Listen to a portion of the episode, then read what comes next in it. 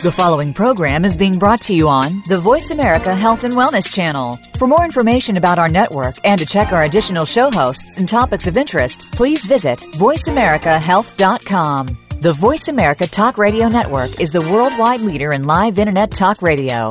Visit voiceamerica.com. The views and ideas expressed on the following program are strictly those of the host or guests and do not necessarily reflect the views and ideas held by the Voice America Talk Radio Network, its staff, and management.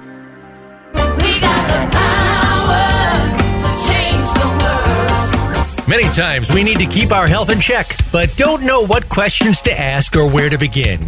We walk in blindly to our healthcare provider and walk out none the wiser, and maybe even more confused than before. Can you take charge of your health and arm yourself with the questions and preparedness you need? The answer is yes. Welcome to Occupy Health with Dr. Susan Downs. This program will answer your questions and give you the best practices for facing your medical partner in good health. Now, here's Dr. Susan Downs.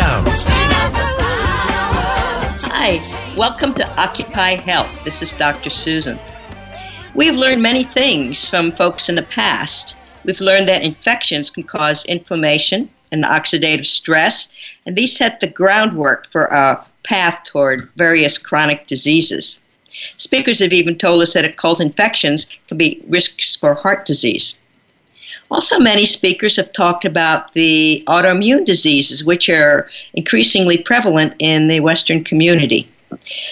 Uh, we have learned that any foreign protein or substance in the gut can trigger these, and we've learned that even such chemicals such as plastics, heavy metals, food dyes, gluten, microbes can set off this chain of events, which certainly increase our chronic risk load. So, where do we start in this puzzle of all these autoimmune diseases and all these things that contribute to it? Where do we start?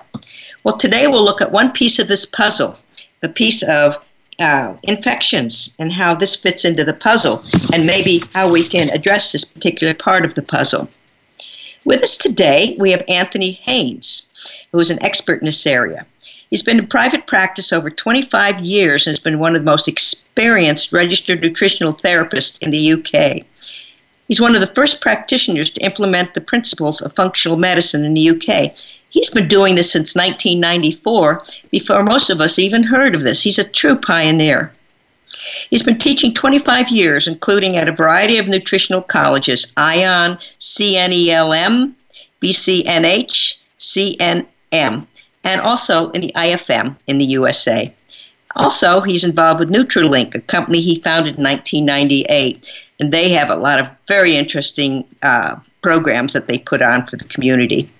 He's presented lectures, seminars, and courses on a wide variety of these subjects over the years. In particular, he's been studying the connection between viruses, bacteria, and the roles in the pathogenesis of autoimmune diseases. He is known as a practitioner's practitioner he employs his clinical practice in managing nutritional needs of his patients, which number over 15,000 at his clinic, the Nutrition Clinic Limited on Harley Street in London. He's also a successful award winning author of two books on nutrition The Insulin Factor, published in 2004, and The Food Intolerance Bible, published in 2005 in the UK, Taiwan, Romania, etc. He's appeared on numerous television and radio shows. And in 2011, he was awarded the prestigious CAM Magazine Award for Outstanding Practice for his many years educating, inspiring, motivating, and helping practitioners and patients. So, welcome, Anthony. It's quite an honor to have you on our show. Thank you, Susan. It's a pleasure to be here, and um, thanks for, that glowing, um, glowing introduction. Thank you. Well, I don't think it's enough because you've been doing this long before most of us thought of this. It, it, you know, it feels like you know, it's a very good point. And technically, if you look at the, the, years, yes, I did start to implement these things actually in 1990 and then formally in 1994. But it feels like it feels like I and maybe the movement um, it's just getting started. It's strange, isn't it? It's, it's 25 years in the in the uh, in the doing, but actually still feels fresh, fascinating still to this day. And I'm a complete nutrition nerd, and, um, and I feel like I'm just getting started. So another 25 years to go at least. Well, I hope to help in that endeavor, and I love nutrition nerds. So let's get started. What is autoimmunity? Well, it's a good question. Autoimmunity, it's a, it's a disease arises from an inappropriate immune response of the body against other substances and tissues normally present in the body. So the body attacks part of itself, and it's a mistake. So it perceives part of the body as a bug or a pathogen and attacks its own cells. So it's a mistake. Wow. And so once you attack your own body cells, that can tear your body apart and cause all sorts of havoc. So it, it how common it, is this? So how common is this? Well, you know, it's it's actually massive, and if I share share with you and the listeners uh, a number of the conditions, I think we'll get a, a glimpse of just how how big an issue it is. There are over 80 classified autoimmune diseases right now, but there may be as many as over 200 in total uh, that may also be autoimmune conditions. In fact, it's actually some people believe that heart disease is actually an autoimmune condition as well. So let me share with you some of the common names um, of autoimmunity. Because autoimmunity in itself, no one walks around saying, I have autoimmunity. They say, I have multiple sclerosis, or I have lupus, or I have rheumatoid arthritis, or I've got psoriasis, or I'm celiac, or I've got celiac disease. Uh, one of the most common ones is autoimmune thyroid condition called Hashimoto's. Individuals could have type 1 diabetes. That's an autoimmune condition. Sjogren's syndrome that Venus Williams, um, Venus Williams has Sjogren's syndrome, and they, the commentators on tennis are always talking about how well she's doing at 37, and she's still doing amazing things. She got the Wimbledon final, and she has Sjogren's syndrome, sarcoidosis, scleroderma. Those are some of the names of the most common autoimmune conditions I think that, that readers, listeners may have heard about. They estimate that that the numbers of individuals who have these conditions number probably equivalent to or greater than those suffering from cancer and or heart disease. Uh, in this way, it's actually believed that it could it could be because a lot of these conditions may not even be diagnosed, whereas cancer and heart disease may be more readily diagnosed. It could well be the number one cause of morbidity, which is suffering, and mortality, which is death, in the industrialized world. Well, Dr. Vojdani estimated that 53 million people have this, and up to 7 to 10 percent of our population. He also believes it's on the rise. Why do you think that's happening? Yeah, and I agree. And I've actually had the pleasure of knowing Dr. Vojdani for about 25 years as well, actually. Um, and he's a legend in, in our lifetimes uh, and made such a fantastic contribution to this this arena. So um, all hail to him. I think the reason that, that it's arising is because of all the common industrialized phenomena, such as environmental toxins, the diminished host immune system due to stress. I mean, even since gaslight, Susan, we've got we've had less sleep. So fascinating statistic is I believe in the last 80 to 100 years, mankind is getting one hour less sleep than we were getting. I mean, sleep's a big issue, but certainly if you diminish sleep, you increase this sense of sympathetic on, which is the stress factor. Um, my grandfather had the uh, amazing, he had 106 years of his life, 106 years old when he died in 2011. So born in 1905, he was too young for the First World War he was too old for the Second World War, which probably explains why he made it through to 106. But he didn't, he didn't use the word stress. Stress was a word that was created in the 1950s based on railway girders bending. So it was metal fatigue. But they talked about anxiety and so on. But when I talked to him about his life, the bell rang at work at 5 p.m. and you went home. You couldn't stay on. Um, so, so that gives a, a, taste of what went on before. So I think modern living, uh, modern environmental toxins, there are 80,000 um, toxins that are introduced to the to the planet uh, within a, within a period of time. 200,000 toxins have been identified in, in Europe. So there's a huge burden of toxicity. And also, with regard to the infectious agents, they've also had longer to multiply and colonize and have generations to adapt and survive. And we've also had the antibiotic revolution uh, since the Second World War, which has significantly had a negative impact on our gut microbiome. Just for example, Susan, if I may press on with this point, one course of antibiotics has been shown and could affect the health for the rest of your life. Wow. So our immune system has become dented by a number, a series of different events. So it's, it's really going to be one thing, and obviously we've got a focal point for today's conversation. But uh, a number of things ganging up on us: the lack of sleep, too much stress, We've got electromagnetic frequencies, toxins, um, you know, compromised immunity. I was taken to a measles party when I was young. I was taken to a mumps party when I was young. I was taken to a chickenpox party when I was young. Why? So I could catch the conditions and then and gain natural immunity from them. That doesn't happen today. Yeah, I remember getting all those diseases as well. Those are the good old days. So, why women have this condition more than men? Do you think? Oh, uh, that's a brilliant question. I actually, I've actually, uh, funny enough, I've actually prepared a, a document on that. And what's fascinating is that uh, that's a brilliant question. Why do why do women? It's not the estrogens. So it's not estrogens, although it is fascinating about testosterone. So there are, in rheumatoid arthritis, it's about eight to one, seven to one women getting that more than men. And and in rheumatoid arthritis, it's believed to be by a professor who spent 30 years examining this at King's College, and I might talk about it a bit later as well. Professor Alan Ebringer, he identified that there was a hidden bacterial infection in the urinary tract, given that the anatomy of a woman's urinary tract is different to a man, and they're more likely to have this phenomenon occur within their urinary tract. It's the antibodies to the hidden bacteria in the urinary tract, which actually ah. drives rheumatoid arthritis in women more than men, but that only occurs in rheumatoid arthritis. It doesn't occur in MS. It doesn't occur in other things. So it's uh, another other reasons that are as follows. Two other big reasons it seems from the researchers who've really plumbed the depths to try and get an answer to this. The it seems that the bacteria in our gut, to come back to the gut again, are strongly influenced by testosterone. Testosterone has a very protective role in, for the bacteria, and the gut bacteria, and certain gut bacteria can make more testosterone, amazingly. So it seems that testosterone, the higher the testosterone, i.e., if one's male versus female, you have a protective effect against autoimmunity. So it's actually a testosterone rather than estrogen, which offers a protective effect. In animal studies, they took testosterone and they, they actually basically effect, uh, provided the gut microbiome with testosterone in, in an animal model and it completely protected those animals from autoimmunity.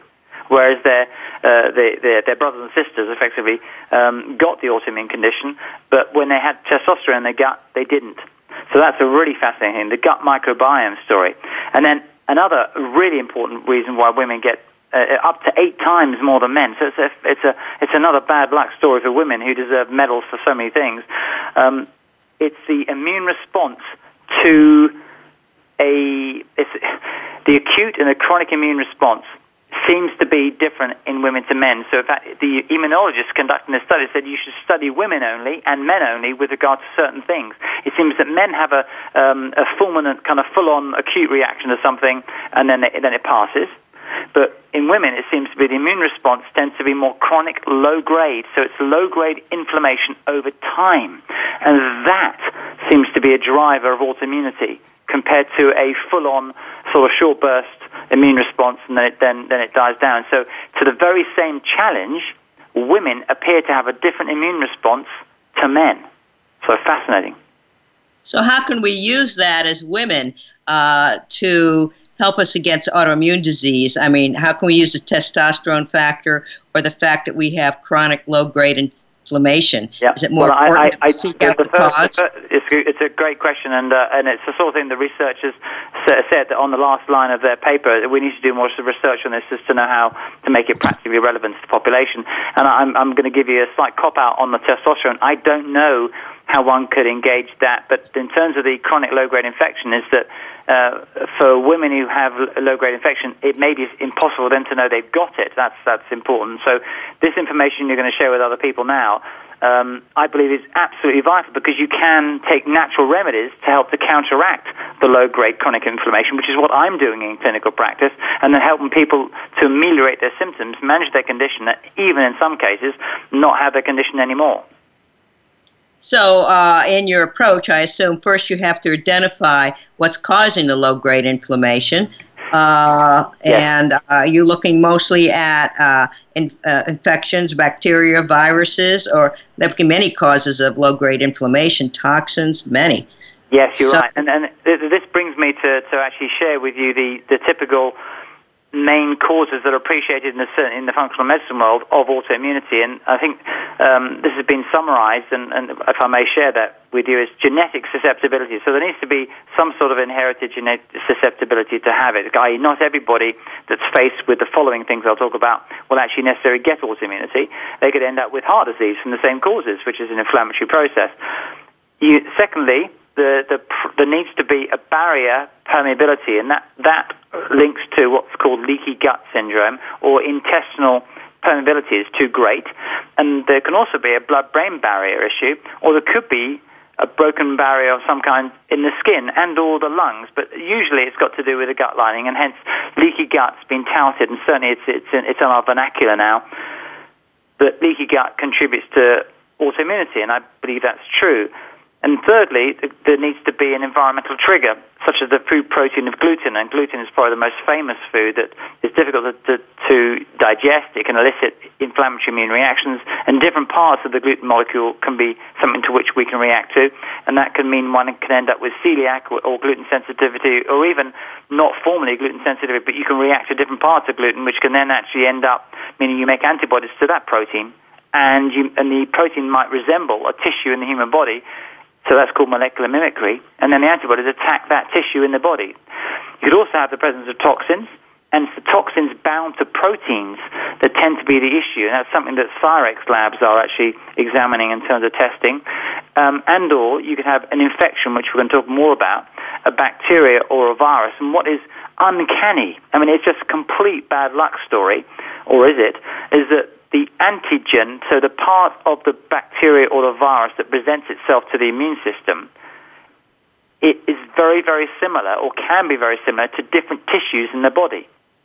And so the, immune system does exactly what it's trained to do, which is develop an antibody or have an immune response to that particular protein sequence called an antigen um, or an epitope.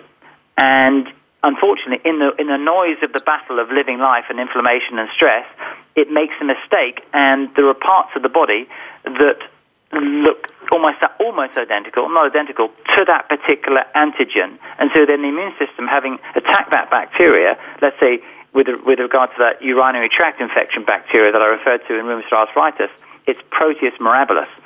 And Alan Ebringer, the professor that I met in Seattle seven or eight years ago, um, he has been studying this for years and years and years. The antigen of the Proteus mirabilis, he's conducted molecular studies on this subject, the reason we end up with tissue damage in rheumatoid arthritis is because we have antibodies to Proteus mirabilis, he maintains. Uh, and then there is this other environmental factor called stress. So I'll, I'll summarize. You've got genetic susceptibility, you've got a barrier permeability problem, and then you have an environmental trigger, which could be one or more of the food protein reactivity, gluten, casein, other foods, toxins, infections such as bacteria and virus, and or the trigger could be environmental stress. Wow, it seems like we can't win in modern society. I'd like to make a couple. I, I think it's a challenge, You've and I, I, think that's why it, there are so many millions of people that are, that are suffering, unfortunately. And the age where the onset of autoimmunity, rather like heart disease, is coming down and down, unfortunately. Yeah, I'd like to make a couple of comments. Like when you've got a permeable blood brain barrier, all sorts of unpleasant things can go right in your brain and cause all sorts of havoc and could really lead to cognitive problems in the future. And another Absolutely. interesting thing, like uh, as, as Anthony was saying about gluten, is gluten's got at least eight components to it, so you just can't measure the anti-gliadin antibody as what you'd get in a normal uh, physician visit. But you know, parts of the gluten look exactly like the islet cells in the pancreas, so you can get uh, lead to diabetes. You, uh, similar to the Purkinje cells in the cerebellum, so there's something called gluten ataxia where you have trouble with balance, and also it can. It, uh, gluten is similar to the cells in the thyroid, so a lot of people with Hashimoto's might have an undiagnosed sensitivity to gluten and not know about it. But exactly. let's get back. to Bang on. Thank you for sharing that let's get to the infections because that's what's so fascinating about your recent research. So, uh, tell us how infections fit into this puzzle. Yeah, and, and uh, I will. And, and, I heard this originally from Professor Alan Ebringer, mentioning his name again from King's College. I discovered he works about, he did used to work, he's a professor emeritus now because he's getting on. Um, and he has been studying this area for, I mean, 35 to 40 years, looking at uh, infections that lead to um, ankylosing spondylitis, which is a spinal issue, like, like RA, specifically linked to the spine, um, and rheumatoid arthritis. And I met him and in Seattle. I came back to England. It was like a Jack and the Beanstalk story. It's a mythic and the mythic attributes. I went miles away from home. I picked up information. I brought it back to my community and found that it had benefit within that community. The very first patient that I saw was actually a man rather than a woman with, with RA. And I showed him the papers, um, uh, Professor Ebringer, and he said, Well, I don't want a methotrexate or steroids. And I said, Well, that, that's your choice. I, I can't tell you not to take those because I'm not a doctor. And he said, "Well, I'm, I'm going to get my doctor's advice about how to reduce those medications, and I'm going to follow your line of thought that I've got this Proteus. Tell me what to do to to get rid of it." with natural means, and then we'll see. And it, it transpired over a relatively few months that his symptoms went away of his basically very sore hands um, and feet and knees, and it was stopping him doing his work. Now, this is a man who'd been a director of a of an engineering company, and he, he'd semi-retired, but he was he was taking on small projects, and he would get his hands on. He'd love the hands-on work with his building and engineering and that, that kind of activity, and he, it was stopping him in his life.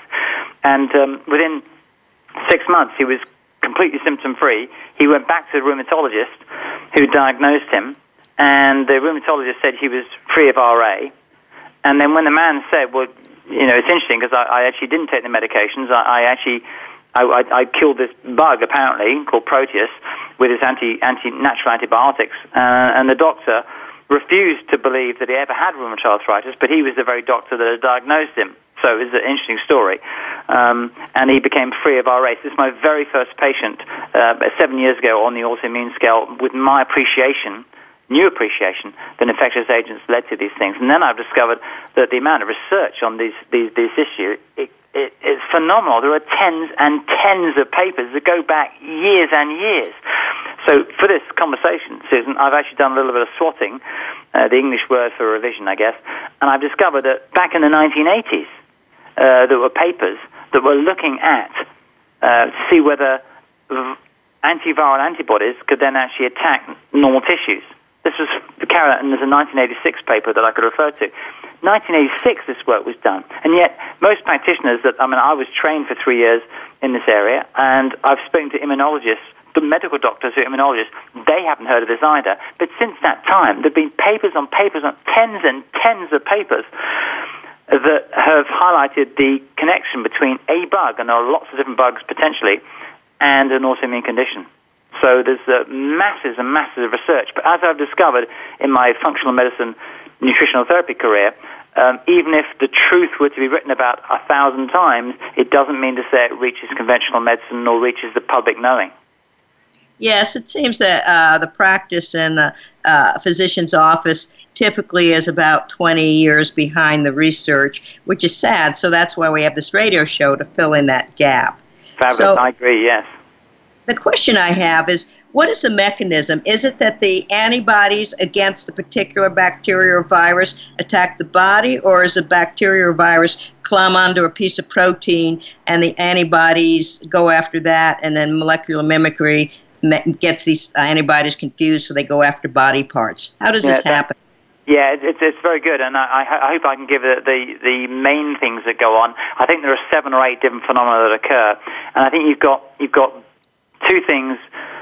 Probably the, eh, eh, the majority of the reason as to why infections can contribute in a major way, and my assertion is that they actually are the single most important thing to address. That's that's my stance, and the evidence of my patients getting better and doing better is evidence of that. I'm sure there's many ways to address the condition, uh, and everything's multifactorial, but I found that the hidden infection is often the most important thing over and above the toxicity factor.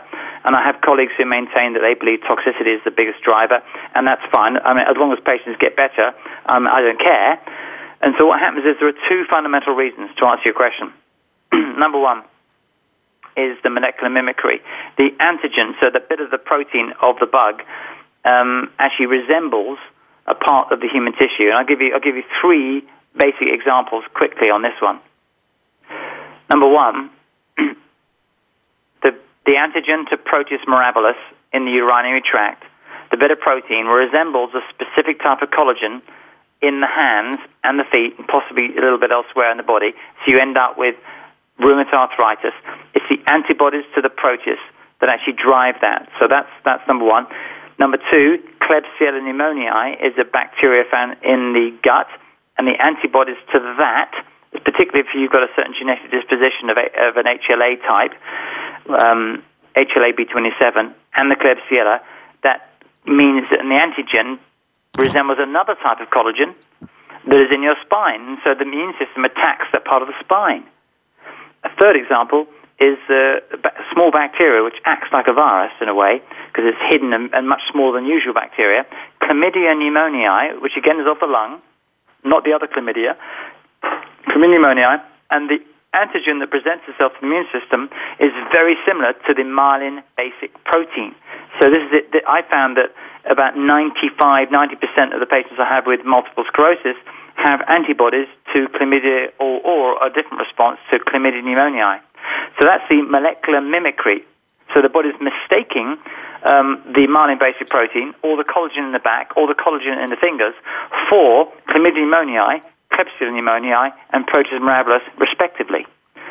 Now, the second reason why infections generate autoimmunity is the bystander activation process, is that they actually create uh, an environment that promotes inflammation and disrupts immune activity and, promote, and just simply provokes that, that sort of uh, the wrong environment. It's fundamentally an inflammatory one, which means that uh, the body f- begins to uh, maladapt and make a mistake and makes, makes antibodies to itself. I believe there is a factor, and certainly with toxins, the toxins can bind to the protein. It's actually the toxin binding to the protein that gets attacked. Um, and so it's a third mechanism. I believe those are the major mechanisms how infections can drive autoimmunity. We're coming to a break now, so Anthony and I will be right back after the break with more to follow.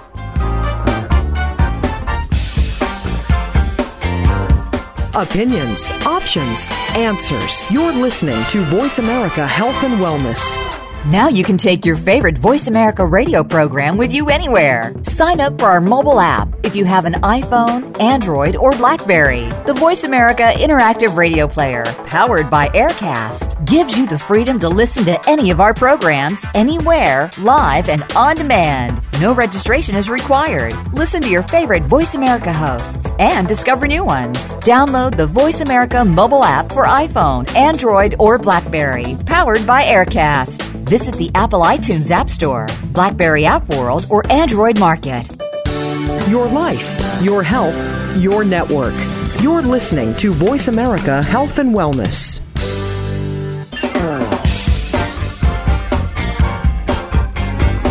You are listening to Occupy Health with Dr. Susan Downs. We'd love to hear from you about today's show. Send your email to Dr. Susan at occupyhealth.com.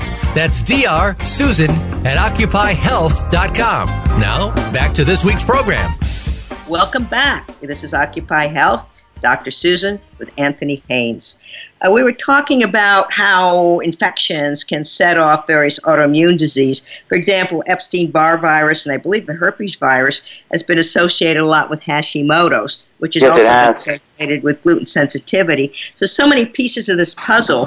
So, let, looking at the infection piece of this puzzle, how do we identify which particular bugs we have? Because we can have so many, and how do we identify what we've got? Yeah, that's a brilliant question because it's like there's a whole array of them. In fact, in terms of the bacteria and viruses, actually, they're probably too numerous to read out, but I, w- I will read out a few, and then I'll highlight for you and, your, and the listeners as to which ones are the most common. Um, because there are some real drivers, I'd say, with a capital D, of the of this infectious autoimmune um, situation. So let me share with you some of these names of bugs that could be a contributing factor for autoimmunity, and then I'll highlight the ones that are most relevant. So Blastocystis hominis is an amoeba parasite. Not everyone with that in the stool test needs to be treated, but that's a, that's a possible one. The, the well-known Candida albicans, but also other yeasts. Citrobacter bacteria could be. Um, there's a parasite called Dientamoeba fragilis, another one called Endolimax nana. There's another one called Entamoeba histolytica, uh, Giardia even um, Helicobacter pylori, the, the bacteria in the stomach, the Barry Marshall, the Australian, got laughed out of court for saying it contributed to ulcers. He infected himself with H. pylori, gave himself ulcers, took antibiotics, cured himself, and then you know, presented the information. So he and a, and a colleague won the Nobel Prize in Physiology for his discovery on H. pylori, but it can also drive autoimmunity, particularly of Hashimoto's, in fact, the H. pylori. And there are lots of different strains of H. pylori, so not all of them are driving that process.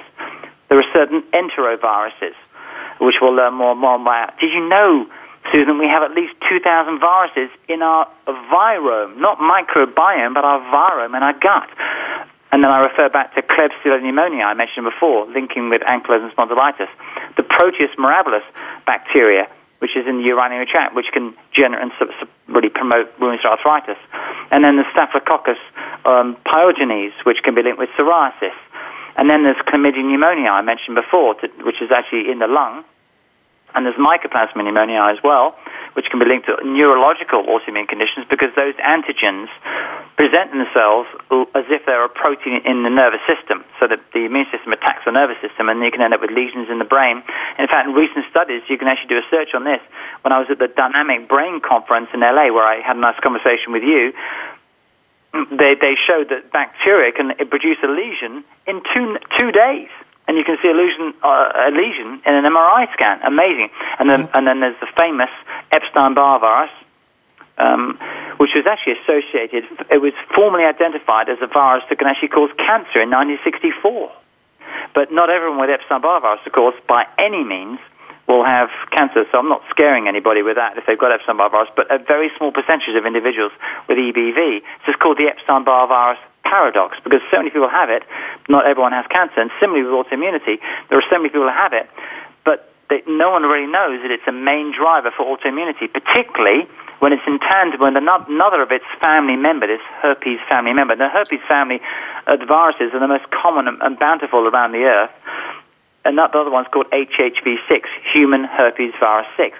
Interestingly, and, and many people don't know this, is the Epstein-Barr virus, EBV, is, no, is actually technically human herpes virus 4. And then there's uh, other, there are other HHVs, but the, the most common ones to cause autoimmunity are these. It's the Klebsiella pneumoniae for ankylosing spondylitis. It's the Proteus mirabilis for rheumatoid arthritis.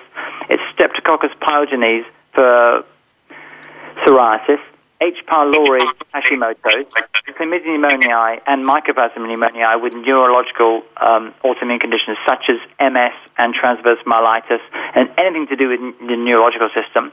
Epstein-Barr virus probably prevalent for almost any condition, but particularly also Hashimoto's and lupus.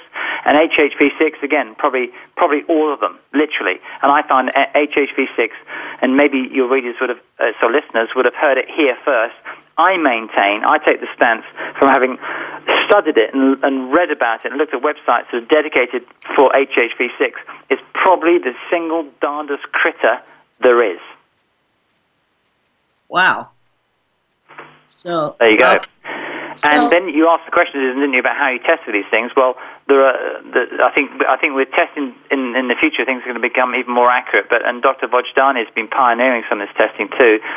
And his opinion is that HHV6 is probably one of the most dominant negative viruses for promoting autoimmunity as well. I had that conversation with him a couple of years ago. so it's, uh, there are antibody testing, and so it's, it's, straightforward antibodies, and there are different types of antibodies, and you can have an IgA and IgM test, and there's an IgG test. The IgA and the IgM are current infections, so that's here and now, current infection, and that, that could mean that you're contagious. So the IgA IgM current infection, and you typically won't necessarily have a raised IgG with a current infection. And the current infection, again, could be something you, you've just caught, and it could be a, could be a factor. I have found, though, that the vast majority of individuals who I have tested who have an autoimmune condition have a raised IgG response. And this means that they, it's historical, it's uh, not active, it's not contagious, it's not activated. Don't worry about it. It's completely fine. But this, this I think, is a, one of the biggest mistakes in terms of immunology with regard to viruses and bacteria is that the raised IgG is not benign. It simply means you're not contagious.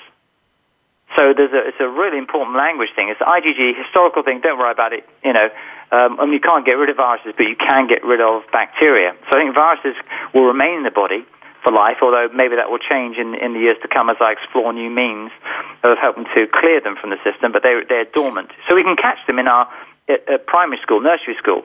So three, four, five, six, seven, eight, nine, ten. We can catch the, all these bugs, and then we, we deal with it. So you don't have a fulminant fever and sort of immune immune fever and immune attack and become uh, ill with the viral infection. It's the chronic low grade infection where it's your body's still making antibodies to it. So, what so do you recommend that we go find all the bugs we have in our body, and where would you do that? Or we, is there a test to find out which ones are stirring up the trouble and causing the autoimmunity? What yeah. do you recommend for testing? And yeah. then I'd like to know what we do for treatment. Yes, good, good, it's a very good point. I mean, given that they all, it all costs money and money doesn't grow on trees, um, I, you know, to, there are there are screening tests, and I know Cyrex Labs has one screening test for a whole array of them, but that, that you know that's, that has a certain cost. If you had psoriasis, all right, I would choose uh, looking to antibodies to Streptococcus pyogenes, pyogenes, P Y O G E N E S. I would also look for the Epstein Barr virus and HHV6. So I would say categorically, in any autoimmune condition, I would look for Epstein Barr virus and HHV6. If I had um, psoriasis, I'd go for that particular bacteria, Streptococcus pyogenes. If I had a patient with ankylosing spondylitis, I would look for Klebsiella pneumoniae antibodies, and I would look for Epstein Barr virus and HHV6. If I met someone with MS, I'd have them do a chlamydia pneumoniae, mycoplasma pneumoniae antibody test, and and I would do Epstein-Barr virus and HHV6. You get the point. You actually need, uh, ideally, rather than doing the whole array of them, which might be a more costly endeavor, it might be a value to actually study a little bit about which ones are most likely. But I have to say the herpes virus family are something that I would look at, and particularly Epstein-Barr virus and HHV6. Now, for Hashimoto's, for example, you go after the herpes six and the Epstein Barr virus. Yeah. Anything yeah. else? And then, I, you know, depending on the on our digestive symptoms, certainly if there's any any indication of H. pylori, I would look to rule that one out as well. Um, so there could be a mixture of bacteria and viruses involved. Now, there are there are. It's important to share with you in terms of the testing. There's another testing method. So the Antibodies is a humoral immune response, so it's an acquired immune response, and that's what the antibody measures. It's a humoral response. And uh, after you've been exposed to something for a while, your body manufactures these antibodies. But the first response might be a T cell response. And in fact, there's now something called an ELISpot lymphocyte transformation test, ELISpot testing, which can look at the cellular, so it's a T cell, T immune cell response and it tells you the sort of degree of reactivity, which is actually also brilliant for retesting because it can actually be something that can be can be reduced in time, and you can tell how well your treatment is working. The uh, FDA have approved a number of different bugs that can be tested for in this manner. Not all bugs have an LTT or an ELISpot test for them, and so, but Epstein-Barr virus the herpes simplex virus, the one that causes cold sores, does, and the varicella zoster does, the shingles virus does too, and so does chlamydia pneumoniae, and so does a few other bacteria. But there are 12 in total that have um, uh, accredited ELISpot testing for them. And so if you if you can get access to that testing alongside antibody testing, you can get a much better gauge of the success of the program. But also, I've had many patients where the antibodies have been completely normal below the reference range, so there's no indication of activity on the immune level to them. And this is really important, Susan but they have a, a really high level and or just simply a raised level on the ELISpot testing. And so it can be completely missed that you have a reaction to, let's say, Epstein-Barr virus or the herpes simplex virus, and that there, there is a raised ELISpot test reflecting you absolutely have a T-cell response to these bugs, but you don't have an antibody response to them, showing that the immune system is not operating on a perfect level. That's pretty exciting. So, you know, other than the ELISpot test, one way to do it is maybe do the Cyrex test and see where your IgGs are high. And then in those cases, you can look to see if the, you know, do the test to see if those bugs are active. Yeah, the Cyrex panel, um, there's a certain, they call them arrays at Cyrex Labs, and there's an array, the new one, which is looking at the autoantibody profile, looks at the most common bugs that might elicit an autoimmune response, and that's looking at the IgG and IgA combined response. And that certainly for, for, for listeners, certainly in the US, would be a first port of call. Um, the more you get into in, into the subject, you might be able to narrow it down. Um, but I think I think the I have access, fortunately, especially through German labs, um, which obviously those in the US won't be able to. So maybe maybe it's worthwhile somehow finding out what ELISpot testing is available in the USA because I believe that's a, it's a very useful test. But first things first, the Cyrex Array would be a, a great place to start. And so, where does one get this Ellis test? The ELISpot test is available through two German labs that I'm aware of, and I haven't looked beyond that because I've had access to it, thank you very much, and so I've been able to access it there, uh, whereas I don't work in the USA and I haven't had a need to. So forgive me for not preparing that information before this call for your listeners, but I think it's going to be, um, hopefully someone will be able to get, get access to that kind of testing through a lab in the States. Well, we do have British listeners as well, and German course, listeners. Fantastic. Great. Well, the British listeners can gain access to these labs. Um, there's a there's a lab agent called Regenerus Laboratories, um, and they gain access to the German lab I'm talking about. Okay. Now, once we find out what bug we have, what do we do? I mean, you've got some treatments that sound very natural and uh, exciting. So, what do we do to treat them? Yeah, that, that of course is the next stage in the vital stage. It's sort of showing the evidence that something's there, and of course that test doesn't prove that it's linked with the autoimmune condition. It's the research and the clinical experience which tells us that. So again, I'll repeat that: just because you've got a positive result and you have an, an autoimmune condition, it doesn't mean that one caused the other. But what I've found in my experience is that the bug is the most important thing to deal with. Now, sure, if I had someone come along and there was a massively high score for certain toxins, well, of course I'd be looking at addressing that as well. But generally speaking, I find the virus in particular versus bacteria, but also some bacteria like the chlamydia pneumoniae, like the mycoplasma pneumoniae, need to be addressed as the absolute priority. And so I would use natural antiviral agents in the first instance to deal with the viruses. Now I use although there's no fixed protocol for any patient who tests positive for any viral burden, I do most often, dare I say it, 95% of the time, use humic acid H-U-M-I-C, humic acid, which has been sourced from a specific geographic location on the planet. Um, and that particular ancient compost, so it's 50 to 100,000 year old compost. And it, it's basically sea uh, freshwater freshwater plants that have been turned to compost and compressed, and usually it's found on the side of a, an ancient, a coal mine, for example. So so it's down it's down in the Earth's crust. The Earth's dug out. It's also sterilized, um, and the nanoparticles of this humic acid, this ancient compost, have an amazing affinity for binding onto the viral bits, the virions that would transfer the viral material into the next door neighboring cell when that cell dies and turns over. So humic acid, it's cell membrane active. It binds to, it has a stronger affinity for binding to that viral bit that would then translocate to the next door cell than the cell has strength to go to the next door cell. So the affinity for humic acid to bind to this virus is, is very good and inhibits, according to Richard Laub, who's a, is a, a ex-professor of chemistry, whom I met in, in Southern California actually, he reckons, and he's estimated with his studies, that it's actually active against all known viruses. Full stop. So Where I use get acid, um, and it can be very, it can be very effective. Um, and I also would use something that might have a more direct impact. So that has like a passive binding effect to viruses. And I might use another antiviral agent, and there are a number to choose from, such as olive leaf extract or elderberry extract, echinacea, calendula, garlic, astragalus, cat's claw, ginger, licorice root, or even oregano oil extract.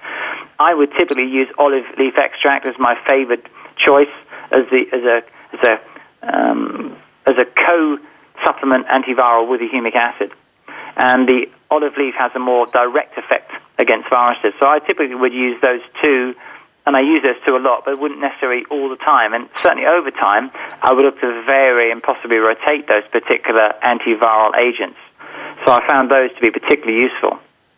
Where do you get the humic acid? Humic acid is available from a company in uh, North America, in, California, called Allergy Research Group, um, and they make a humic acid cell membrane active. I think is the name of the product. In fact, humic acid. Now I use that in the UK. Um, so Allergy Research is humic acid. It comes from Richard Laub's source, and it's, it's not all humic acid and not all fulvic acid, which is very similar to humic acid. Not all humic acid is as effective against viruses as other humic acid. So I discovered from Richard, having this great conversation with Richard Laub, um, who's this ex-professor of chemistry, and he was telling me he'd actually assessed different humic acids from different parts of the world, from different coal mines in Birmingham in England, South Africa, um, other places in America, and he found that it's the fresh water plants, the ancient ones, 50 to 100,000 years ago, where the fresh water was, and that is now compost, that has the most effective antiviral effect. So not all humic acid is the same as other humic acid, which is more of a generic term for a, a, a type of substance. And so I, I effectively obtained that from Allergy Research Group. And what uh, companies do you recommend for some of these other antivirals, like the olive leaf extract, yeah. etc.? Yeah, good question. In fact, the uh, olive leaf extract, I also they have a, a patented form of effective olive leaf extract at Allergy Research again. So it's, quite convenient because I use those two from the same company, olive leaf extract and humic acid from the same company. Um, if I may just move on just to the bacteria where I, I'd find Chlamydia pneumoniae and Mycoplasma pneumoniae, I have found particularly with chlamydia pneumoniae, which is a which is a very challenging bacteria to, to deal with. It it can it can effectively hide from the immune system um, and or from being dealt with, and so it's a chronic low grade infection. And someone may never have remembered that they had a chest infection, and the chlamydia pneumoniae could be in all tissues in the body. I found a an emulsified, sustained release oregano, or as they say in America, oregano oil extract. It's called ADP oregano and it's from a company in Houston called Biotics Research. I found that to, be the single most effective antibacterial agent I've used in 26 years. So I'm a huge fan of that remedy, and it, it really does save, um, if you like, making more, you know, just trying to find something else that works or, or trying to find something else that works alongside it. So it's my mainstay for the bacterial issue. It has a small effect on a number of viruses, but really its, its main effect is that it's antibacterial effect. So oregano extract from Biotics Research and the humic acid and olive leaf extract from Allergy Research. They're the ones I typically use most often. So um, one can, uh, the listener can just uh, try these various remedies and probably hit a lot of their problems, right? You know, uh, I believe that's true. I'd always recommend that they get they get professional advice because things are complex and they might need some other support as well. And it's pretty rare that I would I would only ever use the antiviral or the antibacterial, depending on what's what. Um, and I would always, pretty much always, engage them in dietary change where appropriate, lifestyle change where appropriate, Are they getting enough sleep, is the sleep pattern okay, do they need to avoid certain foods other than gluten or dairy, which are very common.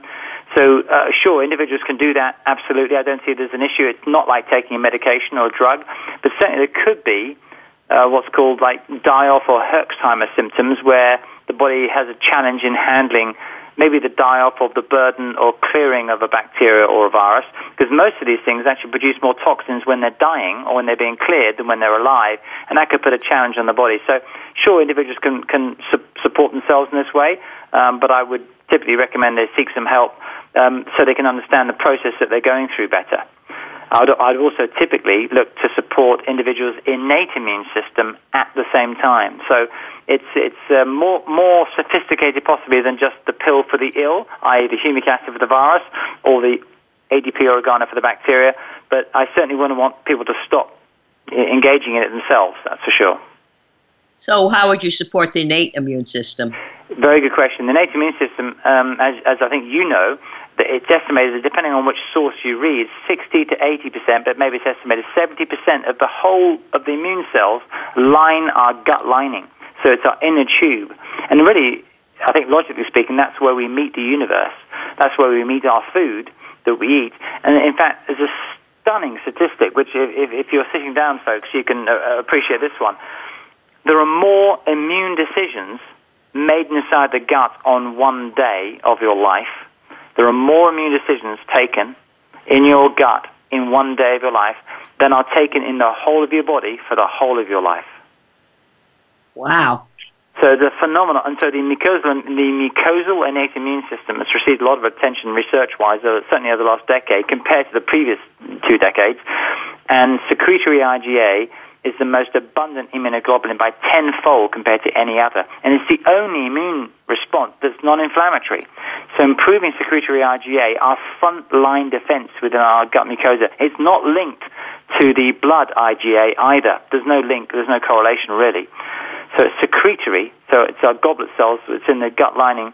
We, we make secretory IgA, and you can promote that with a very special probiotic yeast called, the generic name is Saccharomyces boulardii. Now, Saccharomyces refers to yeast, and Boulardi, this actually refers to Dr. Henry Boulard, a Frenchman, and the double I on the end is the Latin genitive. Uh, being English, of course, I was forced to study Latin when I was younger, so I was aware of the, gr- the grammatics. So Dr. Henry Boulard discovered this yeast that supports secretory IgA, and from there on, the yeast is specifically called Saccharomyces boulardii, and it, can pr- it promotes secretory IgA and supports the innate immune system more than any other probiotic. It's a probiotic yeast, effectively. Wow, a lot of good information there. Yeah. So now, yeah, yeah. colostrum, probiotics, and, and vitamins A and D are also very important for innate immunity as well. And vitamin A, especially, that's one that's a little bit underrated, I believe. I completely agree with you. In fact, what's fascinating, look at the history of things, as I, I've had the time to do. The original name for vitamin A was called the epithelial nutrient. So before the nomenclature and the categories of vitamins appeared, they discovered nutrients, and it was called the epithelial nutrient, which of course is the inner skin. So it's the, it's the most important nutrient for skin healing vitamin A. And it, it is often overlooked, particularly if one's taking vitamin D in large amounts. There are some of the receptors for vitamin A and D are the same receptor. So if you flood the body with vitamin D, because that's what the world's gone a little bit vitamin D crazy, maybe it's a good thing, certainly, to get your vitamin D up to optimal. But by doing that, you actually risk creating a, a lesser level of vitamin A in your body. Wow. So, how can we get vitamin A? I just uh, carrot with the skin each day, or how's a Um, good the way? carrot contains beta carotene. Now, what's interesting in, in Europe, I don't know the US statistics, about 40% of the population in Europe don't have the ability, the gene, to convert the beta carotene to vitamin A. So, vitamin A is a fat soluble nutrient, and retinol is the name of vitamin A. And so, you can get it from cod liver oil, which is unprocessed fish oil. Otherwise, all processed fish oils won't have vitamin A in it. And you want the the natural form of vitamin A, which is called the cis form, and that reflects the natural chemical shape of the vitamin A. So the cis form vitamin A will be in cod liver oil. It will also be in the, in liver, which is not something that we necessarily want to eat too much, but vit- liver is the richest source of vitamin A known to man. Um, hence, it's not recommended that pregnant women eat lots of liver uh, while they're pregnant, maybe once or twice, but not, not regularly. Um, and vitamin A is also in certain forms of uh, full fat butter and full fat dairy products because it's in the fat. It's a fat soluble nutrient. Uh, but there are many, there's a big percentage, relatively speaking, of individuals who cannot convert the carotenoids or beta carotene to vitamin A, and those individuals may require um, the fat soluble form. Now, fascinatingly, if you have grated carrot with avocado, you get to convert and to get to use the vitamin A fivefold more than if you didn't have it with the avocado. Fascinating, isn't it? Wait, so that means that uh, uh, taking the skin off the carrot, you get more vitamin A? No, forget the skin. I'm not talking about the skin. You just have the the beta car- the, the carrot with the avocado. You're going to get more vitamin A as a result of having it with the Avocado. avocado. So, carrot and avocado sounds like a good daily regimen. Yeah, yeah I, I- you know, and um, I hesitate to do things daily because I like to mix it up and have rotation. But I would say Monday, Wednesday, Friday, carrot and avocado is good. Right. And do you keep the skin on the carrot or take the skin You know, off? most of the nutrients are found in the skin, but equally, potentially, most of the, the substances which also protect the, the plant from veg- from insects and being eaten are also in the skin. So it, it's, a, it's a moot point. But certainly, organic veggies, which I mostly get, I would tend to wash them and then, then eat the skin uh, as well because they're the richest source. But um, you know, to be honest, I'm not sure that you're missing out a huge amount. If you're having a nine cups of veggies or six cups of veggies a day, I think um, there wouldn't be too much of an issue if, if you were to take the skin off. Okay, so as I understand this, the spot test can measure your progress in reducing the inflammatory burden in those particular bugs. the ELISpot test absolutely will, t- will should go down after a period of time of inhibiting those bugs, um, and so so a month, two months, three months later, and usually I'll wait for about three months um, for repeating the ELISpot testing rather than the antibody testing. The antibody testing, if you were to have complete dormancy of a virus, it might take three months after that before the antibodies go down. So it's a pretty inaccurate, well, actually very frustrating and actually very slow and not a very useful marker for ongoing measuring of uh, the success of the program to inhibit the viruses or the bacteria for which there is an ELISpot test. Wow. Okay, this is very interesting. Uh, what other areas are you researching that you find interesting that you want to share? Yeah, well, well fact, I will share one more thing about the about promoting the efficacy of the of the antiviral um, substances, and this is something that's based on. I did a sports science degree before I qualified in nutrition, and then before I studied iridology as well, um, and I therefore had quite a, a collection of patients who had sports injuries, essentially. And I found that the use of something called proteolytic enzymes, which are effectively digestive enzymes taken away from food, um, could really promote and reduce the inflammation in people's muscles and really help reduce inflammation and not, then not have the athlete resort to non-steroidal anti-inflammatory drugs which directly impede the healing of connective tissue. And they also damage the gut lining and they also put a burden on the liver. This is fact. And they also are not good for the heart in the long term. So there's no doubt about these things. In fact, there are 20,000 hospitalizations in England a year from taking these non-steroidal drugs and 20,000 deaths in the United States, and that was some years ago from those, fig- those figures were produced. But I found these proteolytic enzymes, they help to reduce systemic inflammation, but they also help with autoimmune conditions. It seems they can have some benefit at lysing, breaking down the antibody complex in the bloodstream, um, so they can reduce the inflammation that those things might then otherwise generate by latching onto a cell onto a cell and instigating an inflammatory response. So proteolytic enzymes taken away from food. And again, I, I use a particular one. For, I've worked long and hard to try and find the best one. Biotics Research, the company that makes the ADP oregano, make a fantastic proteolytic enzyme called Intenzyme Forte. Um, and I found that uh, individuals taking that alongside the humic acid and or the olive leaf extract, for example, can actually have a, a more profound benefit. It seems to break down the the proteins behind which the bacterial viruses might be hiding, or, and it can also break down and neutralize in through an immunological way or through an actual physical breakdown manner the antibody immune complexes. So I find a combination of my sports science background and helping athletes to reduce their inflammation and combining that with the antimicrobials, it really makes them more effective.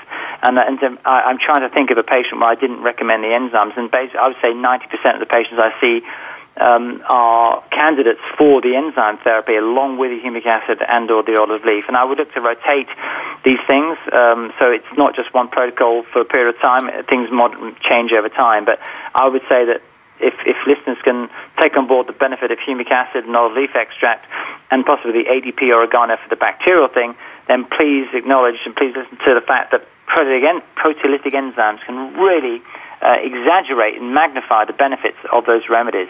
So uh, I, I find that that's probably one of the most powerful tools in my toolkit. This is very exciting to uh, the role of infections, which is you know we know is there, but we haven't really focused on it as how to deal with it, how to approach it, how to measure it. Yeah. Now we've got several good recommendations how we can uh, you know attack this particular uh, contributor to our disease process. Quite yeah. exciting. Absolutely, and and uh, of course the reason one of the reasons we don't know about these things is not because we we've been sleeping. It's just that these things are hidden, um, and I must admit that uh, despite my 15 years of practice, I was really unaware of this connection, even though research was going on around me, but I wasn't particularly reading it because I didn't have the professor to motivate me to look at that particular area, as Professor Okay, Ebringer did those years ago. Okay, we've got to come to a close now. I didn't. Hmm. I was waiting for the signals and I didn't see them here. Okay, we're coming to a close now, so I recommend you go out and do your own research uh, and you know check with your clinicians and your doctors and find out more about this so you can help yourself and others. Be well. We Thank you for listening. Occupy Health with Dr. Susan Downs can be heard live every Friday at 2 p.m. Eastern Time and 11 a.m. Pacific Time on the Voice America Health and Wellness Channel. Here's to better health for you this week.